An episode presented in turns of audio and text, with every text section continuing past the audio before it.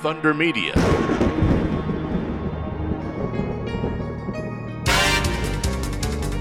Hi, I'm Scott Pye. Hi, I'm Dave Reynolds. Hi, I'm Chaz Mostert, and you're listening to Supercars Today. Dick Johnson Racing made its first public appearance since the Newcastle disaster that started their season. Um, we've done the first round, which we'd rather not talk too much about. We didn't have a very good start to the season. I'm Natasha Voice. This is Supercars Today. Each week, find out what the men behind the V8 News know and what the drivers and teams are going to do next. It's interviews and opinions on Inside Supercars. My predecessor, Roland Dane, did a very, very good job. Everyone had done the same format for years, everyone knew the, the strategies that worked, that didn't, the tyres, the fuel. Tune in for more at sportradio.com.au or lock in the podcast on your iTunes or mobile device. Search Inside Supercars. This program is brought to you by P1 Australia, quality racing components, and manufacturers of engine water heaters for midgets, sprints, wingless, and all types of open wheel dirt track cars. Check out their full range today at p1australia.com.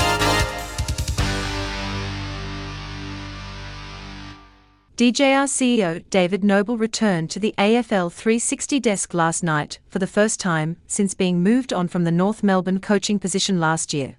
In a cross promotion for this week's AGP, but the conversation was quickly taken to his time at the Roos. Yeah, look, I think there's a few things that I, I probably didn't quite get as right I would have liked. Um, I probably think I, I used to, well, I pride myself on doing a lot of research. I probably should have done a bit more research, I think, into the environment that I was I was walking into. Um, I think we tried to move into more defence in the second year, and maybe we should have just stuck with the offence.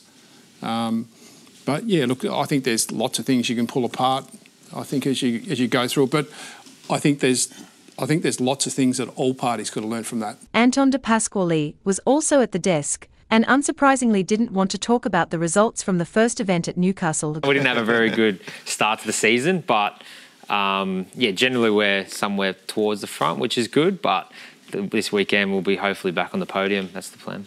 When asked who De Pasquale supported, it seems that while his car is red and white, he supports to the black and white. Yep, yep. I love my pies. Do you drive like Collingwood plays, which is um, speed? Yeah, I mean, it'd be good at the moment because they're pretty fast, aren't they? So Are you fast? That's the plan. That's the plan this weekend. We'll see. We'll see. That's, that is the plan, though. While football clearly has the coach who is responsible for the performance of the team, Robbo wanted to know in supercars is the CEO, driver who is responsible for a team's performance. Depends who you ask, probably. I'm asking you. I'm asking you. Um, it's it's just like any sport. I think it's all parties work together. Um, obviously, a lot of limelight's on us because it's our name on the door when we're racing. You're racing. Um, and you know we take the victories and you take the losses. Does that stress you, or does that does that excite you? That's pretty cool. I think I think we're, got, we're very lucky. We've got the coolest job sort of within the group, but then we've got you know, heap mechanics, the engineers, you know, the guys in in the management, the commercial team, and you've got to line that all together to make it work. Um, there's obviously one driver or two drivers in a team, but there's 40, 50 of us behind the scenes making it all work and all that stuff. So, yeah, I think it depends who you ask, but you could be having the world's best race. You could have a good pit stop as well. You know, you still, it's not just on one person. Noble was quick to point out that while there are similarities between a football club and a supercars team, he was glowing in his comments about DJR. This is the hardest group of people I've ever been involved with. Really? They, yeah, they are phenomenal in the work capacity that they do to provide our drivers with the best equipment and the best opportunity to win races. Cam Waters joined Fox Sport News and spoke about the new format and the pressure that will be on teams as soon as they unload at the AGP.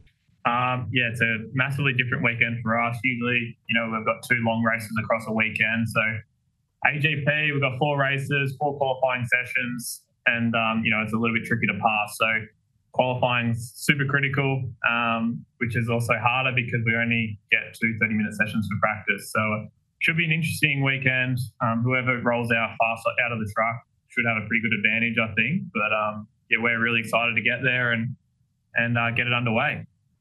On Inside Supercars this week, Ryan Walkinshaw talks about his team's change from GM to Ford. Cam Waters talks about the Gen 3 rigidity. And we start our Super Series with Zane Goddard's preparations for this year's Bathurst. Join us tomorrow on Supercars Today. as Chaz Mostert previews the Australian Grand Prix. This program is brought to you by P1 Australia Quality Racing Components, home of Black TI, bolts, kingpins, studs, and torsion stops. Check out their full range today at p1australia.com. Each week, find out what the men behind the V8 News know and what the drivers and teams are going to do next. It's interviews and opinions on Inside Supercars. My predecessor, Roland Dane, did a very, very good job. We're no longer shareholders of the build business. Personally, I think a 500 in the build up to the 1,000 is, is a good thing. Tune in for more at sportradio.com.au or lock in the podcast on your iTunes or mobile device. Search Inside Supercars.